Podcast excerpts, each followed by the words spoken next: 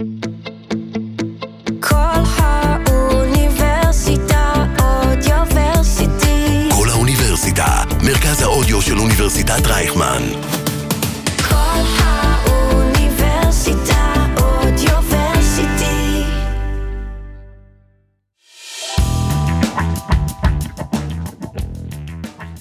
שלום למאזינים וברוכים הבאים לפרק נוסף של פודקאסט ההון סיכון. היום נתחיל בסדרת פרקים בה נארח משקיעי הון סיכון מכאן, מהסיליקון ואלי.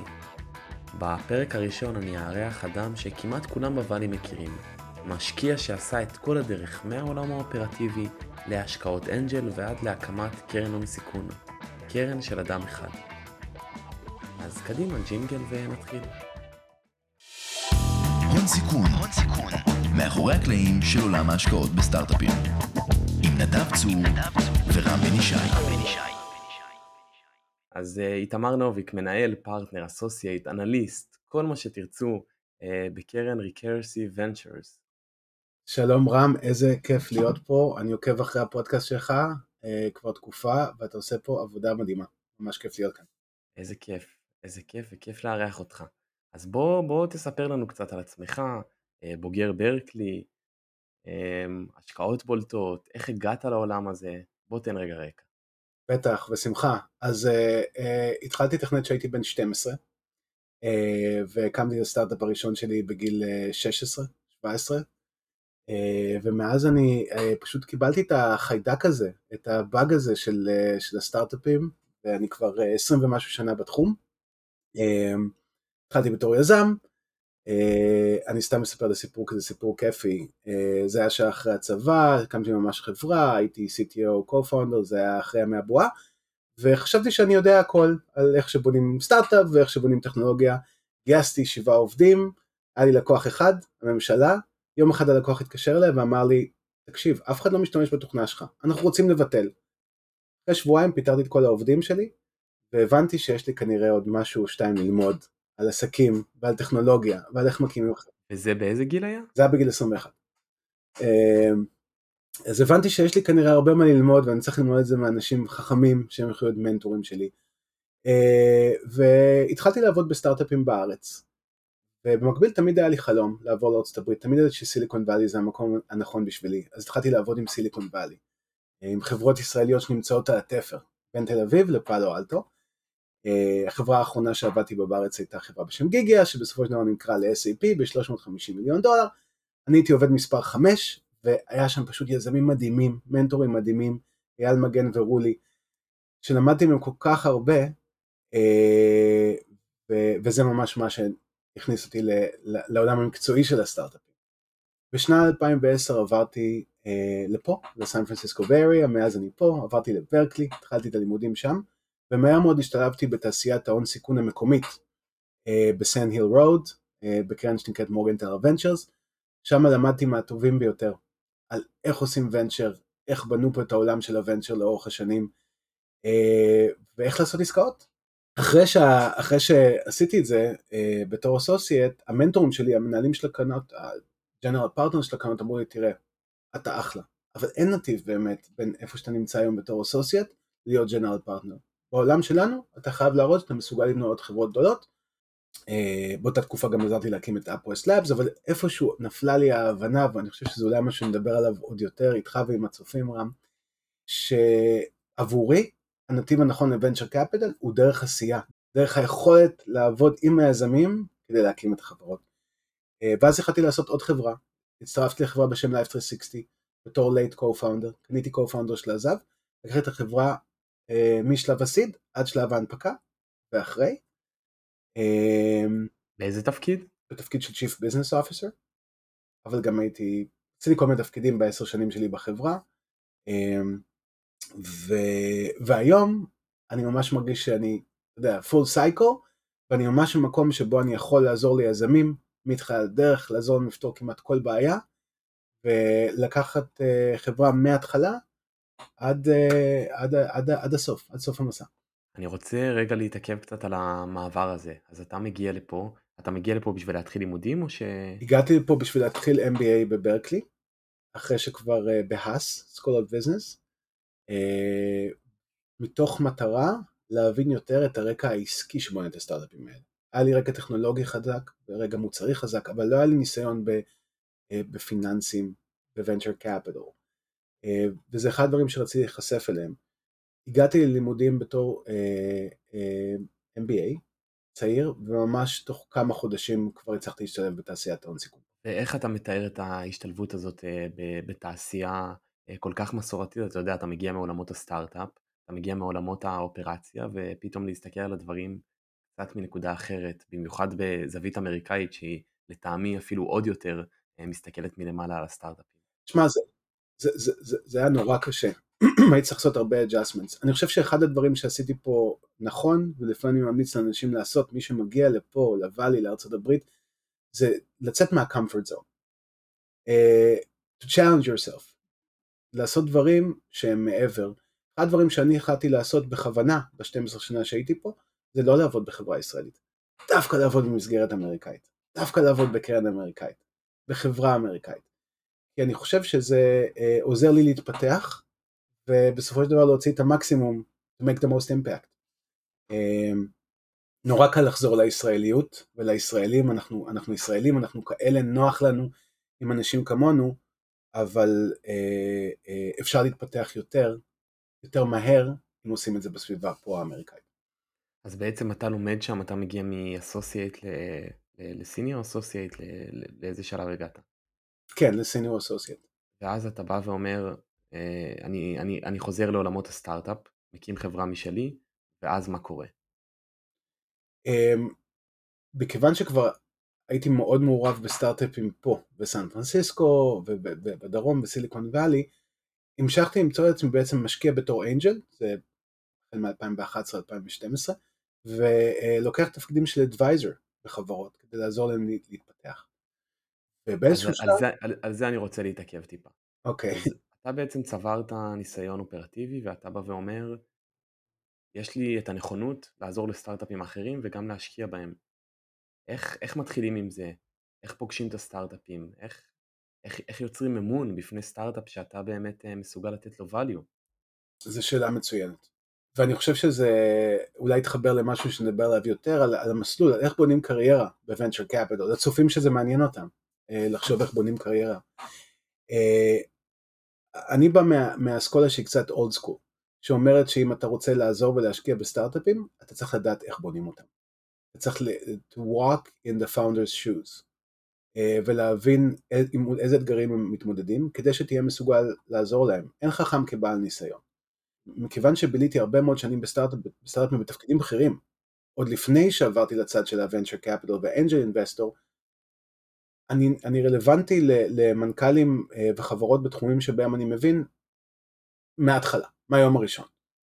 אני יודע איך עסקים אחרים נבנו בתחום שלהם, אני יודע מה עובד ומה לא, אני יודע איך לספר את הסיפור יותר טוב, מה הנרטיבס, מה, מה, מה בעצם ההזדמנות הנכונה שצריך לדבר עליה משקיעים, וגם פנימית בחברה עם הצוות, איך לבנות את זה נכון.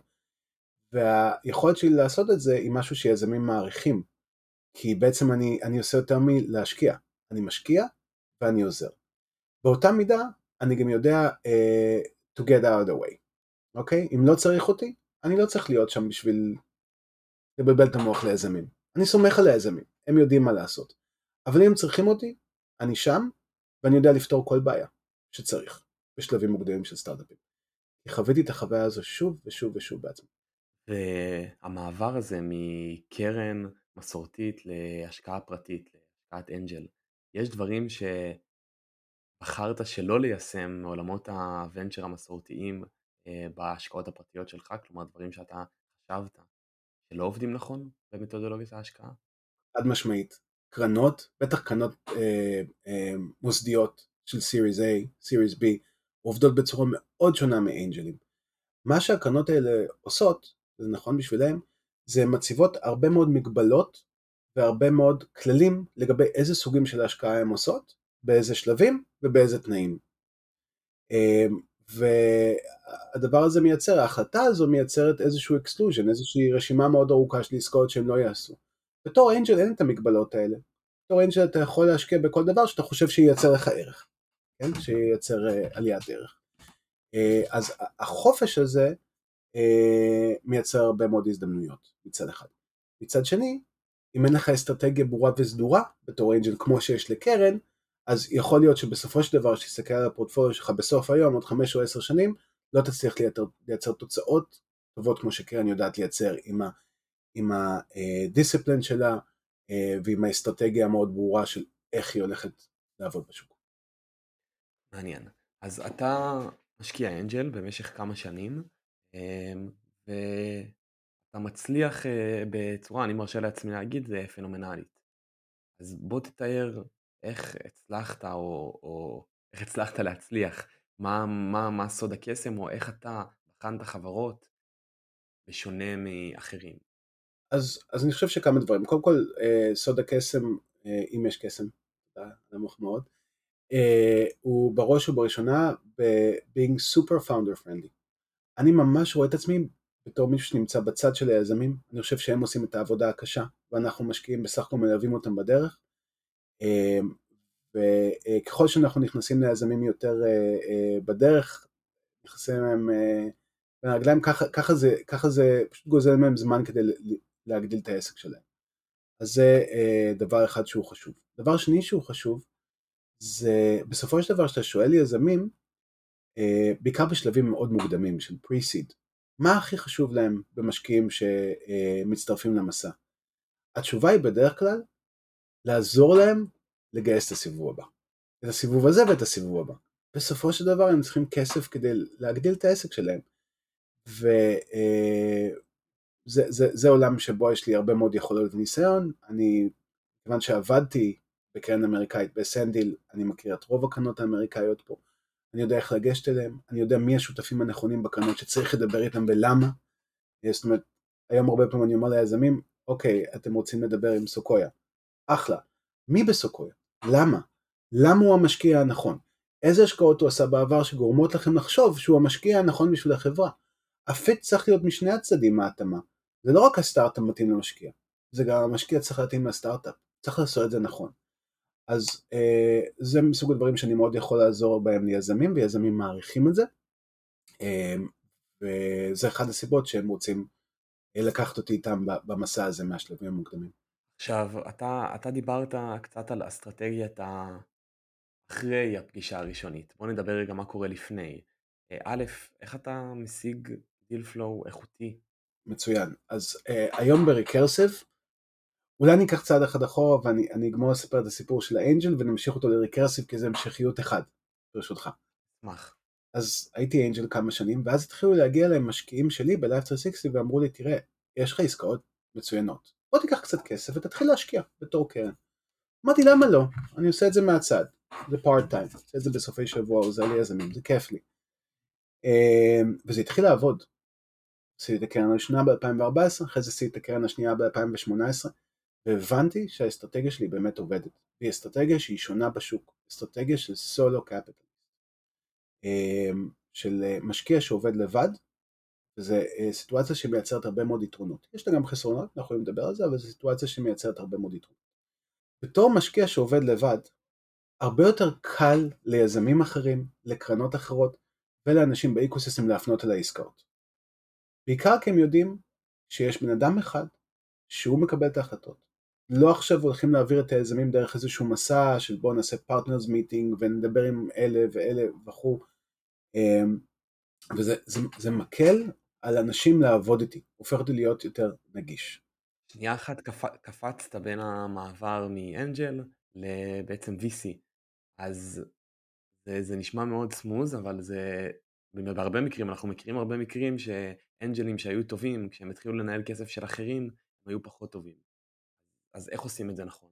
קודם כל זו שאלה מצוינת. אני חושב שחלק ממה שאני מייצג, זה איזשהו גישור בין העולם של האנג'לים לעולם של ה-וי סי. אני לא אנג'ל ולא וי סי, אני בדיוק באמצע. אני חושב שאני לוקח את הדברים הטובים מאנג'לים, ואת הדברים הטובים מ-וי סיז, ומשלב אותם לטובת היזמים. ו... ולכן ההפרדה הזו שעשית, היא לא קיימת בצורה כל כך ברורה בעולם שלי. מבחינתי אני סופר אנג'ל, שהפך להיות סולו קפיטליסט, שזה איזושהי אבולוציה של אנג'לים, לצורך העניין. העולם של הקרנות משתנה לחלוטין מה, בתפיסה שלי, ואנחנו צריכים להשתנות איתו, או שנשאר מאחור. אז האלף שלי היה לגבי, לגבי הדיל פלואו. רוצים לחזור לשם? בטח, בשמחה. אז היום אני, אני אה, מוצא הזדמנויות ועסקאות בשלוש דרכים עיקריות. א', בניתי אקוסיסטם של דאטה פרטנרס, מכיוון שהמיקוד של הקרן שלי הוא דאטה ו-איי איי, שאומנם קצת כללי, אבל אה, אני עובד עם חברות שיש להם סטארט-אפ פרוגרמס, לסטארט-אפים שרוצים לגשת למידע אה, ולהיות מסוגלים להשתמש בו של החברות שאני עובד איתן, והם מפנים אליי הזדמנויות מעניינות. הנה חברה שרק התחילה, היא מנסה לגשת לאיזשהו סוג של real estate data, שהוא מאוד מאוד חיוני, הנה מה שהם עושים, דבר איתם, אולי זה מעניין, אולי הם מחפשים השקעה, אז זה דרך אחת. איך התחילה, חברה שעכשיו התחילה ויש לה טרקשן, או ממש פרי, פריסי? זה, זה כל מיני שלבים מוקדמים של חברות שנכנסים לסטארט-אפ פרוגרמס האלה, של השותפות בדאטה אקוסיסטם שלי, שבעצם הם יכולים לשלוח את החברות אליי, ויש לי איזושהי ויזיביליות עליהם, זה דרך אחת. דרך שנייה שבה אני מוצא עסקאות, זה דרך הנטוורק המאוד משמעותי שיש לי פה בסיליקון ואלי. אני עובד פה כבר שתים עשרה שנה, השקעתי במעל חמישים וחמש חברות ישירות, עוד כמה עשרות דרך קרנות שעבדתי בהן, עוד כמה עשרות בתור אדוויזר.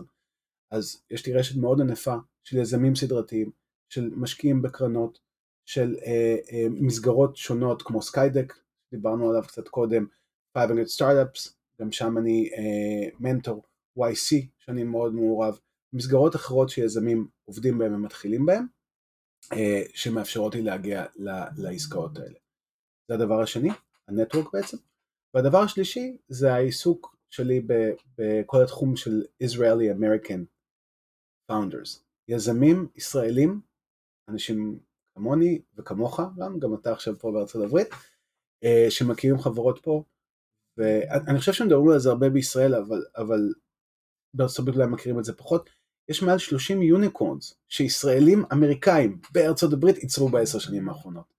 זה מדהים מה אנחנו הישראלים הצלחנו לעשות גם בישראל וגם בארצות הברית.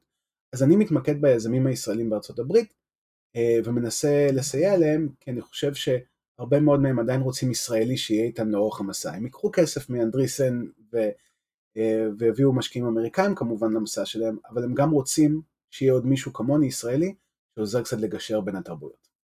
האלף בעצם היה איך אתה מייצר את פול הדיל פלואו שלך, והסעיף המתבקש אחריו זה, בקרן בסוף יש צי אנליסטים ואסוסייט שיכולים לעשות פילטרינג, אז איך אתה מחליט את מי לפגוש, כי אתה לא יכול לפגוש את כל החברות שבפול שלך. שילוב בין אינטואיציה לשימוש בפרמטרים שאני משתמש בהם כדי לעשות פילטרינג לעסקאות. מכיוון שאני משקיע פריסיט, שזה אומר השלבים באמת הכי מוקדמים. אני שם as early as inception, שהחברה רק מתחילה, יש מעט מאוד מידע לעבוד איתו. Uh, מכיוון שעבדתי גם בקרנות בשלבים יותר מאוחרים, אני יודע איך מסתכלים על עסקאות כאלה. צריך אנליסטים, מסתכלים על מודלים פיננסיים, מנסים להבין איך, למי החברה יכולה להימכר, איך יראה האקסיט שלה. כל מיני uh, תהליכי due diligence, שהם מאוד מאוד נכונים לשלבים האלה. בשלבים של הפריסיט, יש לנו מעט מאוד חומר דיליג'נס לעבוד איתו. בדרך כלל אין לקוחות, אז קשה לקבל ולידציה לגבי הערך של המוצר, ולידציה מלאה. הרבה פעמים השוק הוא מה שנקרא בלו אושן, הוא לא בדיוק ידוע, אף אחד לא יודע איך השוק הזה יתפתח בדיוק. ובגלל הנושאים האלה ופרמטרים אחרים, אין בעצם צורך להקים צבא של אנליסטים שיבין וינתח האם כדאי לעשות את העסקת פריסיד הזאת או לא. הדברים שאני מתמקד בהם זה מה שנקרא טים וטאם. מי הצוות? מה היכולות הייחודיות של הצוות הזה לפצח את הבעיות הקשות? איזה ידע, איזה הבנה, איזה יכולות אקסקיושן יש להם, שהן יוצאות דופן, שיכולות לעזור להם להגיע לשם? אחד. ושתיים, השוק. מה גודל השוק? מה המבנה שלו? איך נראית התחרות? האם אפשר לעשות disruption בשוק הזה? וכמה זה הולך לעלות? כמה זה הולך מסובך? אלה שני הדברים העיקריים שאני מתמקד בהם. ו, ואני לא עושה את זה לבד. אז אמנם אני סולו קפיטליסט, ואני ועדת השקעות של בעלם אחד, אבל יש לי צוות ארוך מאוד של יועצים ועוזרים, אנשים מומחים בתחומים שלהם, שנמצאים שם כדי שנוכל להתייעץ איתם, נוכל לקבל החלטות מושכלות ביחד. נקודה שאולי ניגע בה אחרי זה, זה שהם עוזרים, אבל הם לא מאיטים או אה, אה, עושים איזשהו bias לקבלת החלטת השקעה, שזה דבר מאוד מאוד חשוב. יש דברים בדינמיקה של שותפות, של קרן בין השותפים, שלדעתי לפעמים מקשים לקבלת החלטות אובייקטיביות. בגלל זה כל האנשים הנפלאים האלה שעוזרים לי הם advisors, אבל הם לא מקבלים את החלטת השקעה. החלטת השקעה נשארת רק אצלי. שאלה רגע לגבי הטעם. הרבה מדברים על הצוות, אז אני דווקא אשאל על השוק. זה כביכול פשוט, כאילו אני עושה טופ דאון ובוטום אפ ומגיע למספר, אבל זה הרבה יותר מורכב. אתה יודע איך משכנעים שאובר תגדיל את השוק והיא לא תישאר בשוק המוניות. אז איך באמת מבינים אם השוק הזה עתיד להתפתח, ויכול להיות שהשוק היום קטן אבל הסטארט-אפ הזה יגדיל אותו, או שוק שעכשיו ברגעים אלה ממש גדל? איך אתה מעריך את הדבר הזה? בוא, בוא נתחיל מההתחלה.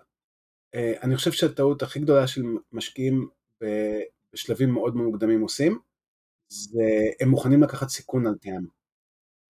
אני פחות מוכן לקחת סיכון על טעם, כי אני יודע שצוות מדהים בטעם קטן, שלא ניתן להרחיב אותו בצורה משמעותית, כנראה לא יגיע רחוק. בזמן שצוות מוכשר, אולי לא הכי מדהים בעולם, בשוק גדול עדיין יכול לייצר חברה מאוד גדולה. החשיבות של שוק גדול היא לא תסולא בפה. זה אולי, שוב, הדבר הכי קריטי בהשקעות בשלבים האלה. בעיקר גם בגלל איך שהאסטרטגיה של ההשקעה נראית, ואנחנו יכולים לדבר על זה יותר, על איך, איך בעצם מייצרים, מביאים הרבה חברות למערכת בשלבים מאוד ראשונים, ואז רואים מי באמת הוא ווינר. כי הרבה מאוד חברות לא שורדות אחרי שלב פריסית. זה טבעי, זה חלק מה, מהשוק. אבל בחזרה לשאלה שלך על הטעם, אני חושב שבאופן כללי כמשקיע, אני מעדיף להתמקד במקומות שאתם ברור היום הוא משמעותי, ויש חולשות מובניות בשוק שאני יכול למצוא שאפשר לנצל אותן. אם אני צריך להאמין שהחברה הולכת להגדיל את השוק בצורה משמעותית, בדרך כלל אני צריך להרגיש שיש פה טרנדים משמעותיים שהולכים לתמוך בזה, ואני רוצה לראות את הטרנדים האלה, הוכחות לזה שהטרנדים האלה קיימים, אוקיי? לדוגמה, אני נותן דוגמה אקראית, כן? Creator Economy, בסדר? Creator Economy לפני שנה ושנתיים, וגם היום, מבחינת ה-overall term, הוא לא term ענק. אבל גם אני, גם אתה, וגם הצופים, יודעים שאנחנו רק בהתחלה של הדרך על Creator Economy. למה זה נכון? כי אנשים רוצים יותר עצמאיות, יש לנו טרנדים כמו ה-Great Resignation, אנשים רוצים to run their own business, ויש הרבה יותר value בחברה שלנו היום ל-experiences ולמגע כזה ישיר עם מישהו שהוא אותנטי, אוקיי? אז אני לא יודע שהקריאט, אין לי היום הוכחות ש-Creator Economy is a, you know, a trillion dollar market. אבל אני רואה את ה-underlying trends שגורמים לחשוב שיש סיכוי מאוד גדול שנגיע לשם. אם אין לי את ה-underlying trends האלה, סביר מאוד להניח שאני יוותר על העסקה, כי אני לא מוכן לקחת סיכונים על טעם בשלבים האלה. אז אנחנו רואים את כל הטרנד הזה, זה כבר נראה כמו טרנד של אנג'לים או של ויסיז שמקימים סולו ויסי. בוא, בוא תיתן לנו סקירה קטנה על מה קורה פה, והאם זה באמת טרנד, והאם זה טרנד חולף. אני חושב שאנחנו נמצאים בתקופה שבה יש... ונצ'ר קפיטל אוהב להשקיע, תחום שלנו סיכון, אנחנו אוהבים להשקיע בחברות שהן disruptive, שהן משנות החלוטין, משבשות את השוק שלהן. אני חושב ש-וי סי עובר עכשיו disruption, as we speak. העולם הזה של קרנות הסיכון משתנה מקצה לקצה, בקצב מסחרר. מצד אחד יש לנו את המגה פאנדס, אנדריסן, סקויה, אינסייט, טארגט גלובל, שפשוט צוברים כמויות מאוד משמעותיות של כסף אה, שהם מנהלים, כמות מאוד משמעותית של עובדים, יכולות, יכולות שהם מקנים לסטארט-אפים, והם פשוט משתלטים על השוק. כל החברות היותר מסורות, הקרנות היותר מסורתיות שניהלו מאה מאתיים מיליון דולר והשקיעו בשלבים של סיריז A וסיריז B, בעצם המגה פאנדס האלה דוחקים אותם מהשוק, ויש להם פחות ופחות מקום. וזה מצד אחד. מצד שני, מה שאנחנו רואים זה, אני קורא לזה the rise of the solo capitalist. זה אנשים כמוני, שהתחילו בתור אנג'לים, עם הזמן הפכו להיות סופר אנג'לס, התחילו לגייס ונהל כסף של אנשים אחרים, ועכשיו, בתור one stop shop, הם מסוגלים לתת אותם יכולות, אותם שירותים שקרנות נתנו מסורתית לחברות, מתחילת המסע ועד הדרך. וזה משהו שהוא טוב לכולם. לסולו קפיטליסט יש הרבה יתרונות מעל קרנות קיימות.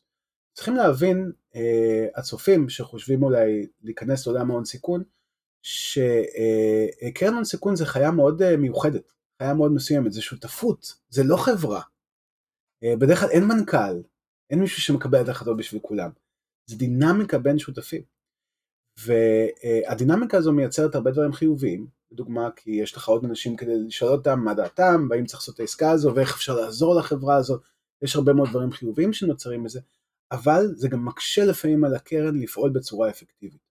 כי זה לא בעלם אחד שמקבל החלטות, זה קבוצה של אנשים שמקבלת החלטות. גם היזם מודע לזה. יזמים לפעמים מתייאשים מאוד מטוב, דיברתי עם שותף, עכשיו הוא שולח אותי לאסוסייט שלו, אחרי זה יהיה פרטנרס מידינג, יבואו כל הפרטנרסים האחרים, בעתיים כבר עברו שלושה שבועות, איפה העסק שלי? אני רוצה להתקדם.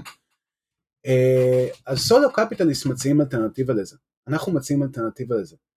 אנחנו פועלים לבד, אנחנו, אתם יודעים שאנחנו ה-sole decision maker, ההחלטה היא אצלנו, ההחלטות שלנו לא מוטות מערכת יחסים עם שותפים אחרים בקרן, ההחלטות הן אובייקטיביות, הן לא לדוגמה מושפעות מזה ש, אוי, אתמול טסת את העסקה ההיא, ועכשיו אני לא תתן לעשות את העסקה הזו, וכל מיני פוליטיקות פנימיות שיש בקרנות שקיימות.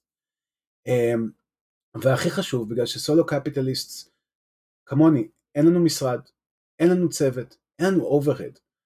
הדבר היחידי שאנחנו אה, מקצים את המשאב הכי משמעותי שלנו הזמן, זה לקבל החלטות השקעה ולעזור ליזמים. מה שנקרא אין בירוקרטיה, הכל פשוט.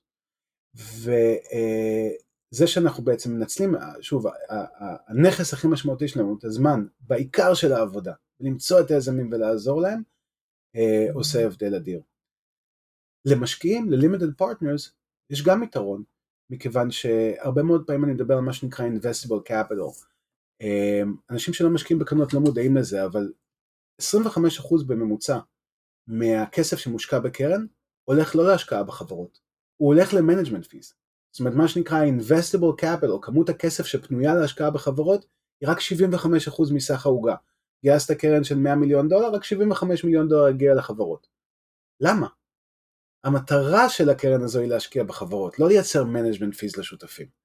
השותפים צריכים לקבל את המשכורת שלהם דרך הקרי, דרך ההצלחה, לא כי הם נמצאים שם בשוק והם מקבלים על זה משכורת.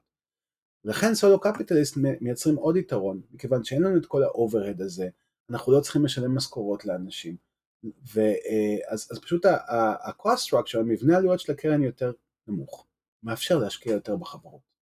בקיצור, win-win לכולם.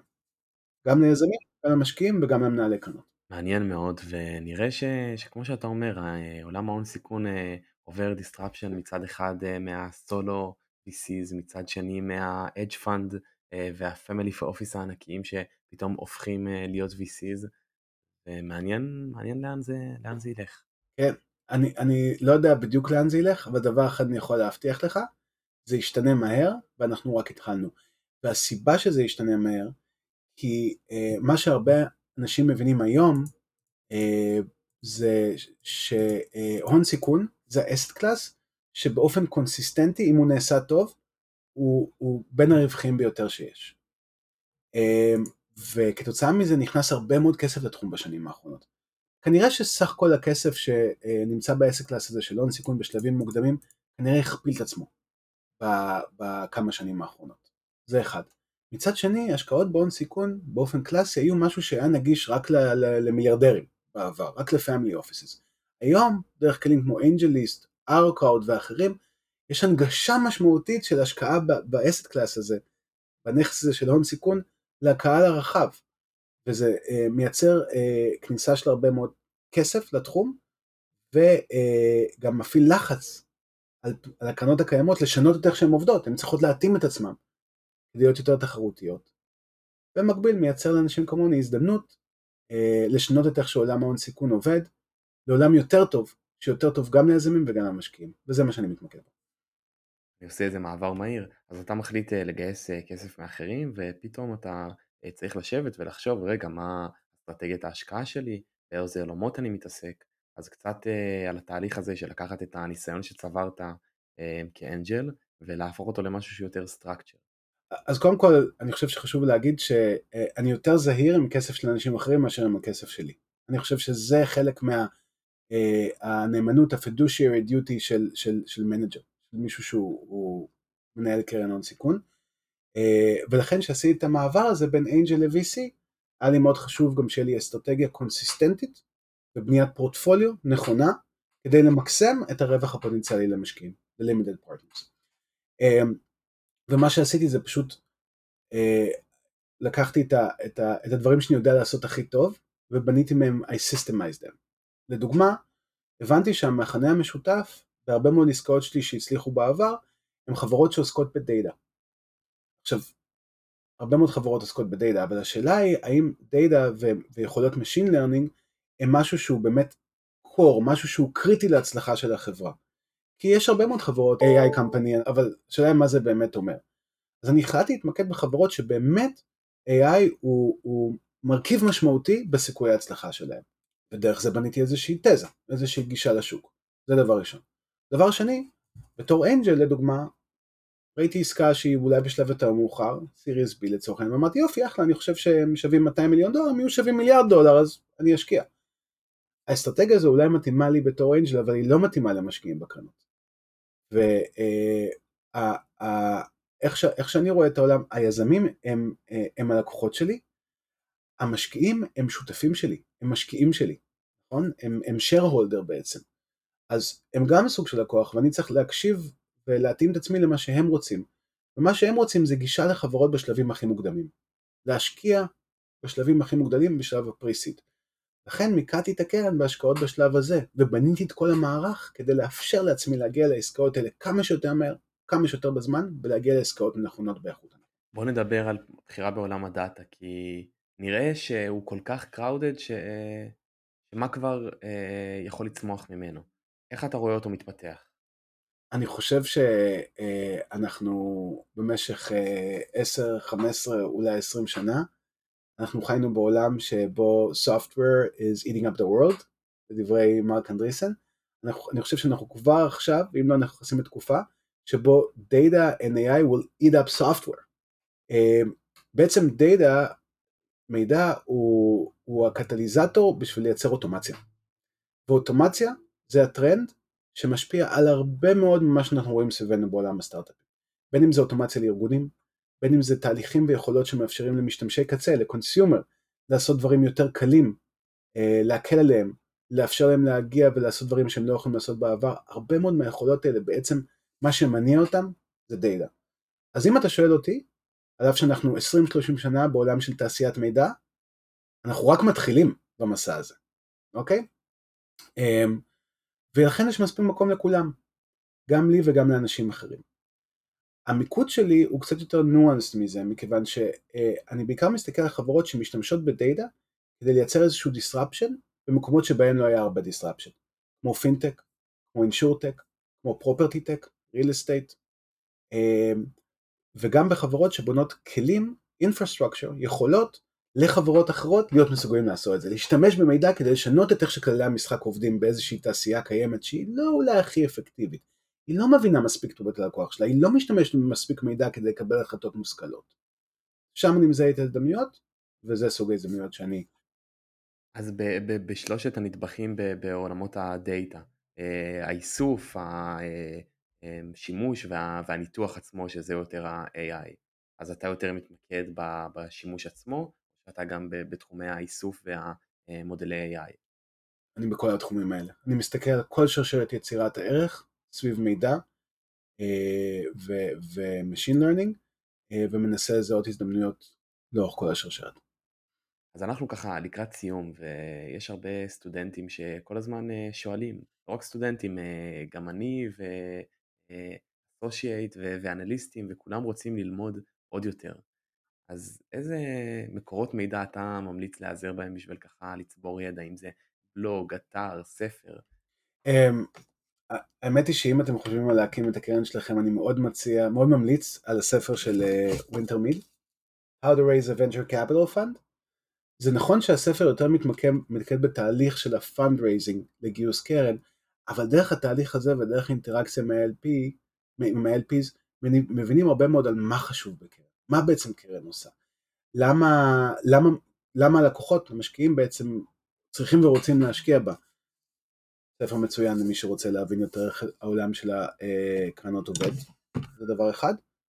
הדבר השני שאני אגיד שאולי הוא obvious, זה שהרבה מאוד מהאנשים שנכנסו לעולם של הקרנות, כולל אני, התחילו בזה שהם פשוט התחילו לעבוד עם משקיעים, והתחילו להציף ולהעלות רעיונות להנה פרויקטים שאני יכול לעזור לכם, אפילו בחינם. אני יודע שזה לא קל לעבוד בחינם, אבל לפעמים זה דרך מצוינת להיכנס לעולם, אם אתם סטודנטים, אם אתם צעירים ורוצים להכיר את העולם הזה. ככה גם אני התחלתי את המסע שלי, עשיתי פרויקטים למשקיעים אה, אה, טובים בחינם, ולמדתי מזה המון. אז שאלה שלא תכננתי לשאול, אבל אני עכשיו מדמיין את עצמי, אה, לא מדמ... מדמיין לעצמי את, אה, את אותו אה, פרטנר אה, או אסוסייט, נוסע אה, מהרצליה או מהוד השרון, אה, בפקקים של תל אביב, וחושב על אה, השיחה עם הבוס, אה, או על קידום הקריירה שלו, רוצה להתקדם להיות פרטנר בקרן שבה הוא עובד, הוא רוצה להתקדם, בעצם רואה את ההתפתחות שלו באותה קרן שבה הוא עובד, ואז הוא שומע את הרעיון הזה ואומר, אולי בעצם כדאי לי להקים קרן משלי, כי צברתי את הכלים וצברתי את הידע. אז איך אתה עוזר לאותו בחור או בחורה לקבל את ההחלטה? שאלה מצוינת. אני קצת, שוב, אולד סקול בתפיסה שלי, אני חושב שאם לא אה, היית מעורב בצורה משמעותית בהקמה של סטארט-אפ, בין אם הוא מוצלח ובין אם לא, אני חושב שבסופו של דבר, יכול להיות שלא בהכרח, אבל יכול להיות שתתקע באיזשהו גלאס סילינג, כי הערך שלך ליזמים, שהם אולי הלקוח הכי חשוב פה במשוואה, הוא מוגבל, אוקיי? ולכן האמת היא שלהרבה מאוד אנשים, בתחילת המסע שלהם ב-וי סי, אני אומר להם, לכו תמצאו עבודה בתור אסוסייט, זה מדהים, השתמשו בעבודה בתור אסוסייט כדי למצוא את החברה הכי טובה, שהיא הכי undervalued, לייצר קשרים עם המנכ"ל ולהיכנס לחברה הזו בתור בכיר בחברה, כדי לעשות איתם את המסע עד להצלחה. אני חושב שזה מתכון שמייצב אתכם סדאפ להצלחה בעתיד, לא עכשיו, אלא עוד חמש ועשר שנים, שתרצו להיות שותף בקרן, ותצטרכו באמת להביא הרבה מאוד דרך ליזמים. זה שהייתם במסע יזמי, תקופה משמעותית בקריירה שלכם, דעתי זה דבר מאוד קריטי. אז איתמר, נסיים ב... לאן אתה... לאן מועדות פניך? ב-אלפיים שמונה עשרה גייסת את Recursive שתיים, אם אני לא טועה. אז אני אכן מגייס את Recursive שלוש, מאוד מאוד excited מלהמשיך לעבוד עם יזמים יותר ויותר. זה קרן שהיא קצת שונה, אני סולו קפיטליסט, זה אומר שאני one man show, יש לזה הרבה מאוד יתרונות, כפי שגם התוצאות שלי מראות, יש לזה גם חסרונות באיזשהו מקום, אני חושב שסולו קפיטליסט היום מייצרים אלטרנטיבה אמיתית לקרנות המסורתיות, אני חושב שאנחנו מצליחים לזנב בהם, ואני חושב שאנחנו מצליחים לייצר הרבה מאוד ערך ליזמים, אז אני פה כדי לשנות את, את העולם של הוונצ'ר קפיטל, ולעשות אותו אפילו יותר טוב. בשביל הכוחות שלנו, היזמים. מדהים. איתמר, אני חושב שכולנו למדנו המון, ותודה לך שהתארחת בפודקאסט. תודה רבה, רם, היה מאוד מאוד כיף. אני מקווה שהצופים ייהנו מה... מהפודקאסט הזה. הון סיכון, מאחורי הקלעים של עולם ההשקעות בסטארט-אפים, עם נדב צור ורם בנישי.